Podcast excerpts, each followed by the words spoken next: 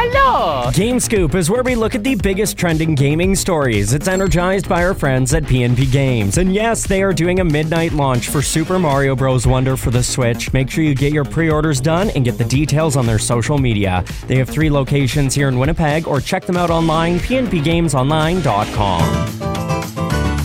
Nintendo is expected to launch their next console in 2024, but they have made something very clear. They will not stop making games for the Nintendo Switch anytime soon. Nintendo has officially promised that they will keep releasing games for the Switch until the end of March of 2025. Right now, coming to the Switch includes Detective Pikachu Returns, Super Mario Bros. Wonder, WarioWare Move It, Super Mario RPG Remake, Paper Mario The Thousand Year Door HD, and Mario vs. Donkey Kong Remake, and even Peach Showtime, and Luigi's Mansion 2 HD. It is a very busy time to be a Nintendo fan.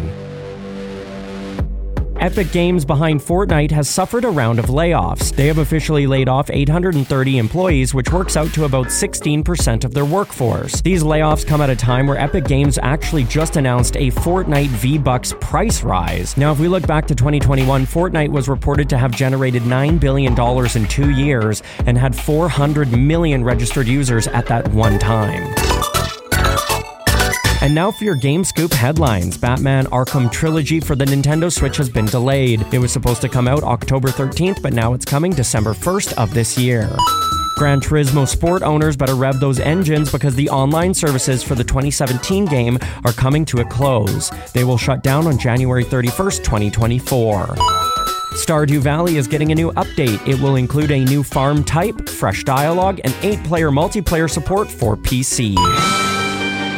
Pokemon announced that because of all the drama and overwhelming demand that their products in the Pokemon Center and Van Gogh Museum collection have been completely sold out. This was an exhibition which opened on September 28th, which was to encourage children and young people to explore the artistry of Van Gogh. But the merch from the museum has been taken and sold by scalpers. The Pikachu with gray felt hat card, which has Pikachu in the style of Van Gogh's self-portrait, has been listed on eBay more than 100 times, with the price going up to $1,500. Now keep in mind, those cards are supposed to be free for those who go to the museum, but people flooded the museum to take as many as possible. A handful of other exclusive Pikachu items, including a plush, figure, tote bag, have also been listed online several times the amount that they're available in the museum for.